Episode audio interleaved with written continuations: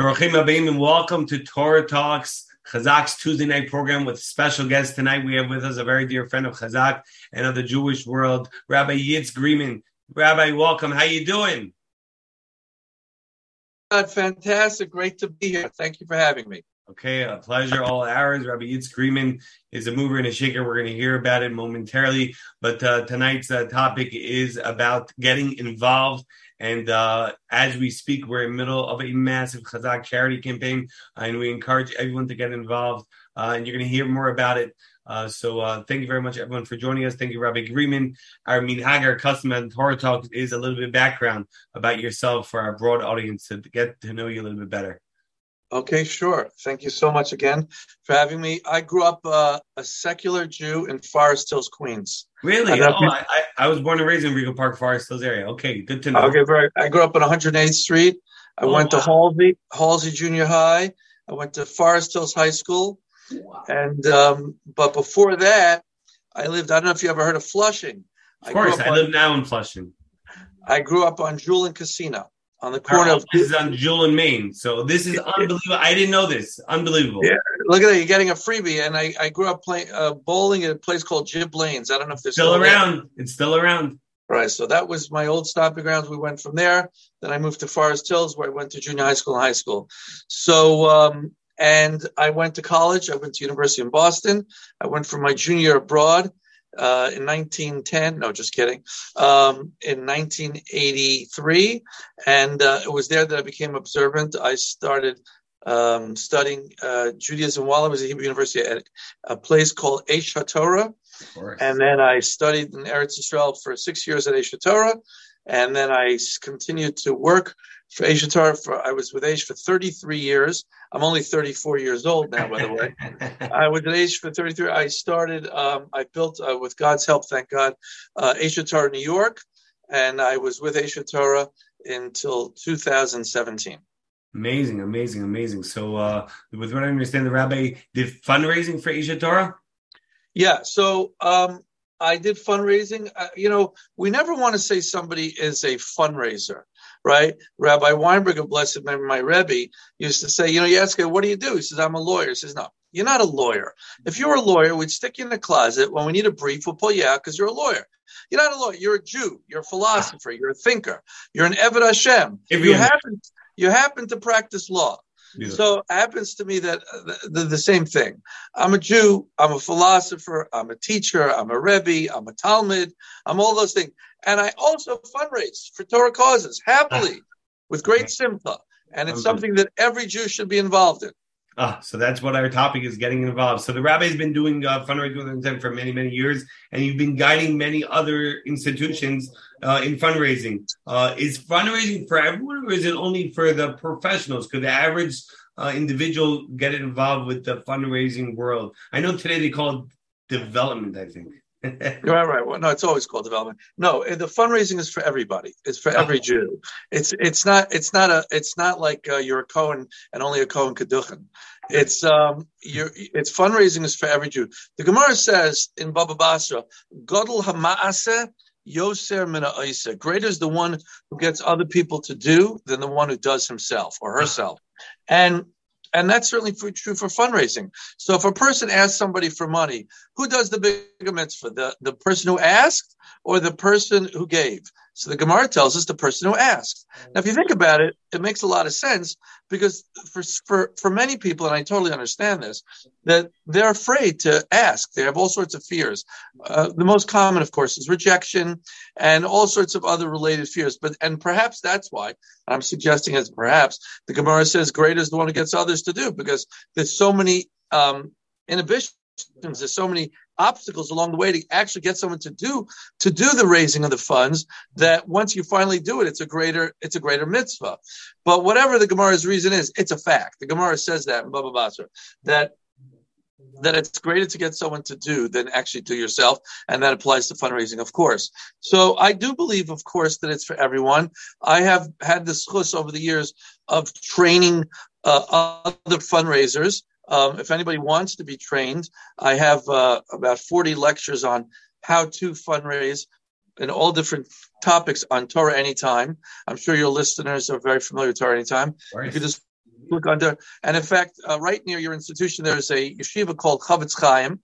And I gave a series a few years ago.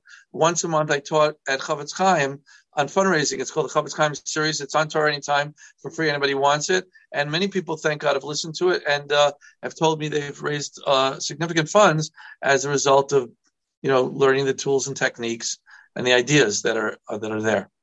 Amazing. Unbelievable. You mentioned about the fear of rejection. So many people have, as they're watching this, team pages on the Chazak charity campaign. I didn't mention in the beginning, charity.com/Chazak, CHAZAQ. Make sure to get involved. So how does one deal with that fear of rejection? You know, people are worried to pick up the phone call. You know, their hands are shaking. Like, what are they going to say? What happens if they say no? Like, well, how does one deal with that? So, you know, if for anyone who's really interested in that topic, I actually gave a whole lecture on that, which is not in the Chofetz Chaim series, but it's at Torah Anytime. It's called Skin Thickening, because a person needs the person needs to develop thick skin if they're afraid, so they can ask. Because there is, I wouldn't say it's an Eretz Ocheles Yoshvea. I wouldn't say it's a land that eats its inhabitants. But you know, there is. You know, people do get no's, and if you're not getting no's in fundraising, then you're not really trying hard enough. Because the fact of the matter is that people do say no. And so I gave a lecture called Skin Thickening, and a lot of people listen to it, and I give different strategies on how to thicken your skin. But I would say now, briefly, because that's not the whole topic of what we're discussing, It's just realizing that, you know, you are doing one of the most incredible mitzvahs. Chazal say Lefum Tsar Agra. It's a Gemara in Brachos. Lefum Tsar Agra. According to the reward of the pain is the reward. So you know, if it's a painful thing, if it's a mitzvah, you know, the Abbas the Reb Nosson says Echad B'Tsar Kamei Shelo B'Tsar. You do one mitzvah, it's challenging. It's as if you did 100 mitzvahs that were not challenging. And we're not a people to run away from challenge. So the fact of the matter is that if a person keeps his eye on the goal, I'm serving the Almighty. And in the end of the day, the Gemara in Kedushin says, you know, Kesef Min Aleph, I'm making a little bit of joke on Daf Base Amin Aleph, you know, where does money come from? Money comes from Hashem, right? And all I'm doing is putting in my ashtadlis. If a person raises $1, if a person raises $1 billion, it's no difference. It's all coming from God. And you have to realize the fact of the matter is that he's the one who gives money. It's not this donor. It's not me. It's not you. It's not my grandfather. It's God. Now, harbish shluchim lamakom. The Almighty has many messengers. And so this person, you have to see, is this person going to have the schus to be the messenger? And am I going to have the schus? So I always daven, Hashem, give me the schus to be your shliach, and give this person the schus to also be your shliach. And together we could do a mitzvah. Amazing, unbelievable, Rabbi Yitz Greenman. So besides forgiving yourself, like, I already gave my contribution of whatever amount it is, what else does the Torah say a person can do in the world of tzedakah? Is it only about giving? Is there any other caveats or strings attached that we could add to the giving aspect?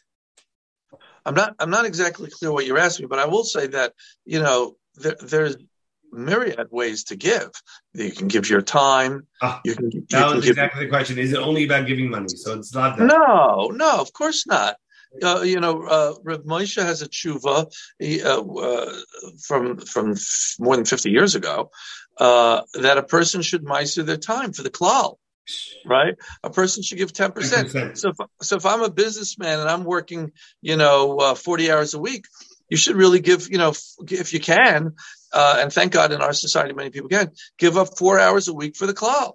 So come to the office, man the phones, or if you're a talmid chacham or a rebbetzin or a teacher or a mora, teach.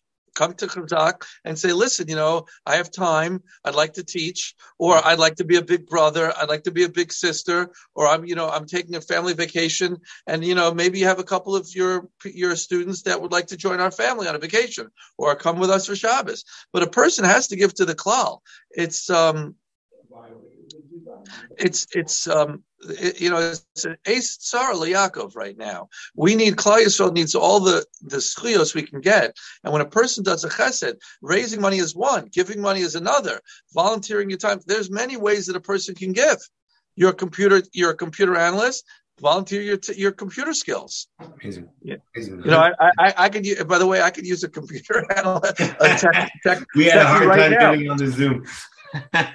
Okay. Whoever could reach out to Rabbi Yitz Greenman, help him out the computer. That'd be gewaltig, amazing.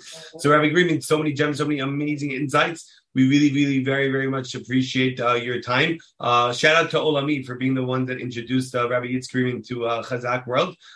We have a minhag, a custom of one final message for our broad audience about today's topic of getting involved. Is that a question? Yeah, one final message you could give over to us, Rabbi Yitz Greenman, to our broad audience about getting involved.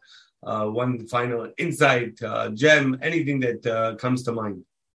Yeah, you know, one of the things I've learned and relearned dozens of times in life is that no good deed goes unrewarded. No good deed, no mitzvah that a person does goes unrewarded. You ask a person, I want you to teach a class for Chazak, and a person comes out and they figure, you know what? If there's not 40 people there, it's not worth my time. And 2 people come. And the guy's like, oh, man, 2 people came? And he teaches the class, right? And 5 years later, he sees that kid who was not observant in a kosher restaurant. And the kid comes over to him and says, do you know me? Do I know you? He says, no. He says, yeah, well, I want to tell you, I know you. He said, 5 years ago, I came to Chazak because I saw an ad, and the first class I came to was yours, and you really turned me on to Judaism. And then you say to the guy, was that the class where there were just you and someone else? He says, yeah, I thought it was so special that you gave your time just for the 2 of us. It meant so much to me. And you never really know the impact that you're going to have on somebody. And no good deed, no good mitzvah goes unrewarded. And Hashem is a way of showing us just that. If I could, I'd like to add one more story. Sure, please. We love stories. So some years ago, decades ago, I was a rabbi for Aish HaTorah on the Upper West Side, and I had a guest who was the CEO of a company, of a large company, who I was trying to have for Shabbos for years, and finally he comes for lunch. He actually lived on the Upper West Side. He came for lunch for Shabbos, and just on that Shabbos, my 5-year-old daughter Goldie, threw a temper tantrum. Ooh. But she didn't throw a temper tantrum. She threw like a global temper tantrum. We could not stop her from screaming or yelling. It was like it was unbelievable. And I'm like, here's this guy, and all I want to do is impress this guy with Yiddishkeit and Shabbos, and nothing worked. The whole meal, she was just screaming. Fast forward about 10 years, I'm at a Shabbaton somewhere, I don't remember where, and this guy, the CEO, became observant. He's now a Torah observant Jew, and I'm in a group of like 12 people, and the moderator asks a question to everyone in the group. He said, "What's the one thing that inspired you to become observant?" That's the question. Okay, everybody has their one thing or a group of things. So he gets to the CEO. And the guy turns to me in the group and he says, do you remember that Shabbos that I came to you about 10 years ago? And I'm like, I cannot believe this guy is going to embarrass me in public. I just can't believe he's going to do that. And then I said, yes. He said, do you remember your daughter was throwing an incredible temper tantrum? And I'm like, I can't believe what a chutzpah. This guy is out and out embarrassing me in public. I just couldn't believe it. So I said, I was like flabbergasted. I said, yes. He said, that's why I became observant. Now I'm like totally shocked. I said, could you explain what you just said? He said, yes. He said, and I was a thoughtful guy. He said, everybody has kids that throw temper tantrums. He said, but when I saw the way that you and your wife handled your daughter, I said, there's nobody else that would handle their daughter so lovingly as the way you and your wife did. And I said, there's got to be something special about Judaism. And that inspired me to become observant. And I was like, now that's like a story within a story, because I all the years thought Like, I ruined this guy's like chances of becoming observant. But little did I know that the thing that really upset me is what turned him on. And so that's kind of almost like the first point I was making, which is like, no good deed goes unrewarded. Hashem says, I know for 10 years you think that you ruined this guy's chances, a Yiddish guy, but I want you to know that is what turned him on. Wow. What a powerful story. What a chiddush, what an inspiration. That never give up, and you never know, and always to try and get involved. As we want to thank Rabbi Yitz Greenman for joining us on Torah Talks. We want to thank Rabbi Yitz for all that you do for Klal Yisrael. Oh, so much that he's done and does and continues to do. We really appreciate it. We want to thank you all for joining us. We want to remind everyone, please givechazak.com. That's the short link, givechazak.com. Everything's being doubled. Everything's being matched. Did I say something wrong? One more thing. Sure. Pick up that phone and make that call for Chazak. You'll always appreciate that you did it. You'll always be happy you did it. And if you don't do it, you'll regret it. So don't live with regrets. Pick up that phone. Make that call to that wealthy person you know. Tell them about Chazak. Raise the money. Do the mitzvah. Tell that person you're doing them a chesed. By asking them for money, you're doing them a favor and strengthen Chazak. Put another brick in the base of Mikdash, and Mitzvah Shem will all go with Mashiach Tzidkenu B'Mehera B'Yameinu. Wow, Rabbi, you just gave me Chazak inspiration. We're definitely going to pick up the phones. We're going to definitely continue making the calls. We're going full force. We're going all to the top with Hashem's help, with God's help. And we want to thank you once again. We want to thank Torah Anytime for hosting this podcast along with all the other platforms out there. We really appreciate it. Shout out to Daily Giving, Siyum Yomi, the entire staff of Yad Chazak, and Yad Torah Yad, continuing the Tzlacha, and every single Tuesday night, Torah Talks with special guests, 8:30 p.m. Eastern Standard Time. Thank you, Rabbi Yitz Greenman, and all the